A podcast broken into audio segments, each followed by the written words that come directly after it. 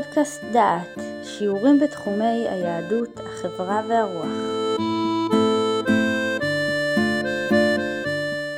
תהילים קוף, שמחה ורעדה. מזמור לתודה, הריעו לאדוני כל הארץ. עבדו את אדוני בשמחה, בואו לפניו ברננה. דעו כי האדוני הוא אלוהים, הוא עשנו ולא אנחנו, עמו וצאן מרעיתו. בואו שעריו בתודה, חצרותיו בתהילה, הודו לו, ברכו שמו. כי טוב אדוני, לעולם חסדו, ועד דור ודור אמונתו. המשורר מזמין את כל יושבי הארץ לשיר מזמור תודה לאלוקים. הפעלים המוזכרים במזמור קצר זה עוסקים בתחומים השונים של התודעה. הריעו, עבדו, בואו, דעו, בואו, הודו, ברכו. המשורר דורש משומעם לדעת את האלוקים ולעבוד אותו. ומדוע יש להודות לו?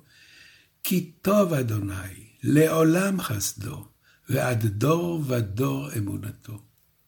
בגלל טובו הנצחי העולמי, ובגלל אמונתו שאין תכלית לה, אמונתו במשמעות של נאמנותו. נאמנותו היא לדור ודור, ובשל כך יש לעבוד אותו. אבל יש במזמור גם הוראה מיוחדת שבה נעסוק. לא די לעבוד את האלוהים, יש לעבוד אותו בשמחה. עבדו את אדוני בשמחה, בואו לפניו ברננה. מדוע צריכה העבודה להיות בשמחה? ואם אדם שומר חוק ואינו שמח בעת שומרו על החוק, אין הוא אזרח מהוגן? ואם אדם עובד את האלוקים, הוא מקפיד על כל המצוות, אבל הוא עושה זאת מתוך אימת הדין, אין הוא עובד השם? לשאלה זו אנחנו נמצא תשובה בדברי רבי יוסף אלבו, שאנחנו מביאים אותו תדיר בשיחות שלנו. קצת פרטים על רבי יוסף אלבו כדי להיזכר. רבי יוסף אלבו היה תלמידו של רבי חסדאי קרסקס, שחי בספרד בתחילת המאה ה-15.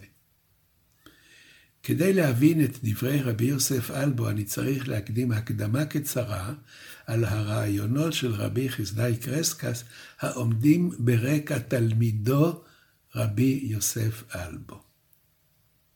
רבי חסדאי קרסקס עוסק בספרו אור השם בשאלת הבחירה והידיעה, והוא מרחיב במידה רבה את התחומים בהם ניתן לומר כי האדם עושה את מעשיו בגלל התנאים הסובבים אותו, בגלל הנסיבות הקובעות את גורלו.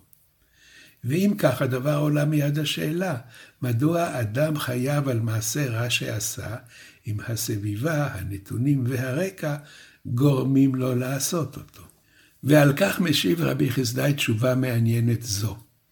מידת האחריות של האדם על מעשיו היא פונקציה של מידת הזדהותו עמם. ניסוח אחר. אם אדם הוצב כסוחר בכלא, והוא אולץ להעמיד את האסירים במסדר משפיל ולהוליך אותם הלוך ושוב בחצר הכלא, עדיין יש באפשרותו להיות הגון או להיות שפל. אם הוא נהנה מההתעללות שהוא נאלץ לעשות, הוא אדם שפל. אם הוא עושה זאת בהרגשה כי הוא עושה מעשה רע, הוא נשאר הגון.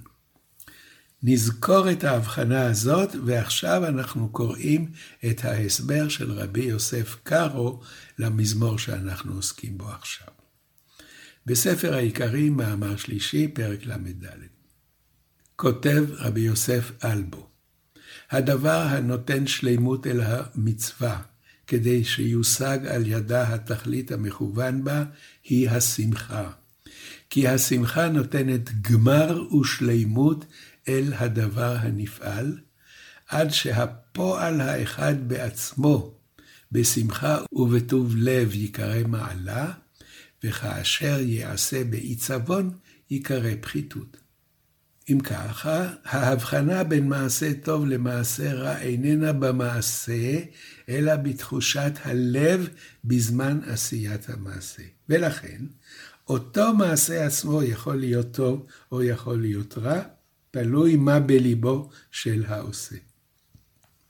ממשיך רבי יוסף אלבו, וזה דבר נתבאר במאמר השני מספר המידות לאריסטו. ספר המידות זו האתיקה הניקומחית, ספר בסיס לענייני מוסר שכוחו עמו עד היום הזה, 2300 שנה לאחר שנתחבר. וכך כותב אריסטו: הנדיב, כשיעשה פועל הנדיבות והוא שמח בפועל ההוא, יקרא מעולה. ואם יפעלהו בעיצבון, יקרא פחיתות. אם הנדיב שמח כשהוא נותן, הוא מעולה. אם הוא עצוב, זו פחיתות. רבי יוסף אלבו גייס לעזרה את אריסטו. בספר המידות מגדיר אריסטו מהי נדיבות. לא הנותן הוא הנדיב, אלא הנותן בשמחה.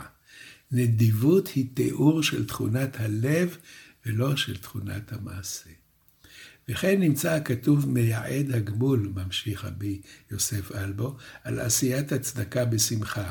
אמר, נתון תיתן לו, ולא ירא לבבך בתתך לו, כי בגלל הדבר הזה יברכך אדוני אלוהיך. תלה הברכה ולא ירא לבבך, ולא בנתון תיתן בו. לא. אומר רבי יוסף אלבו, מהו הגמול של הצדקה? הגבול שהתורה מבטיחה. הברכה שמברך אותך הקדוש ברוך הוא. מדוע הוא מברך אותך? מפני שנתת או מפני שלא ירא לבבך? והוא קורא את הפסוק, נתון תיתן לו, ולא ירא לבבך, כי בגלל הדבר הזה יברכך אדוני אלוהיך. מהו הדבר הזה? שלא ירא לבבך, שאתה נותן בשמחה. וכדי להרחיב את הדברים, מראה רבי יוסף אלבו, כי על עבודת השם עצמה, השכר והעונש הם תוצאה של השמחה וההזדהות, ולא המעשה בלבד. הוא כותב כך, ויתבאר זה באור יותר שלם, בזה הדרך. אין ספק כי הפועל היותר נכבד והיותר מעולה, ראוי שיקובל עליו שכר מהשם על עשייתו, והעונש על הפכו, לפי הדרך התורי. זוהי נקודת מוצא, כשאדם עושה דבר נכבד ומעולה, הוא יקבל שכר, אם הוא עושה את ההפך, יקבל עונש. ואין בעולם פועל יותר נכבד ויותר מעולה, שראוי שיקובל עליו שכר, כפי האמת בעצמו וכפי הסכמת כל האנשים, אלא עבודת השם יתברך. הדבר החשוב ביותר זה עבודת השם. ונמצא הכתוב מייעד העונש הגדול על מי שאינו עובד את השם יתברך בשמחה. אמר משה במשנה תורה, תחת אשר לא עבדת את אדוני אלוהיך בשמחה ובטוב לבב מרוב כל, ועבדת את אויביך. תלה העונש על שלא עבד את השם יתברך בשמחה, לא על כך שלא עבדו במוחלט. הדבר שהופך את המעשה למעשה שלך, הוא ההזדהות והשמחה. ועכשיו התמונה ברורה.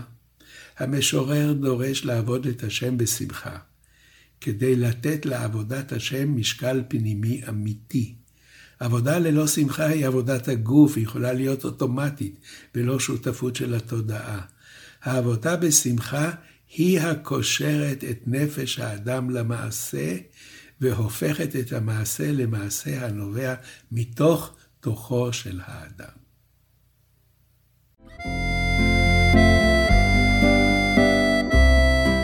שמעתם שיעור מתוך הקורס עיונים במזמורי תהילים. מאת פרופסור יהודה איזנברג ובהשתתפות דוקטור יושע רוזנברג.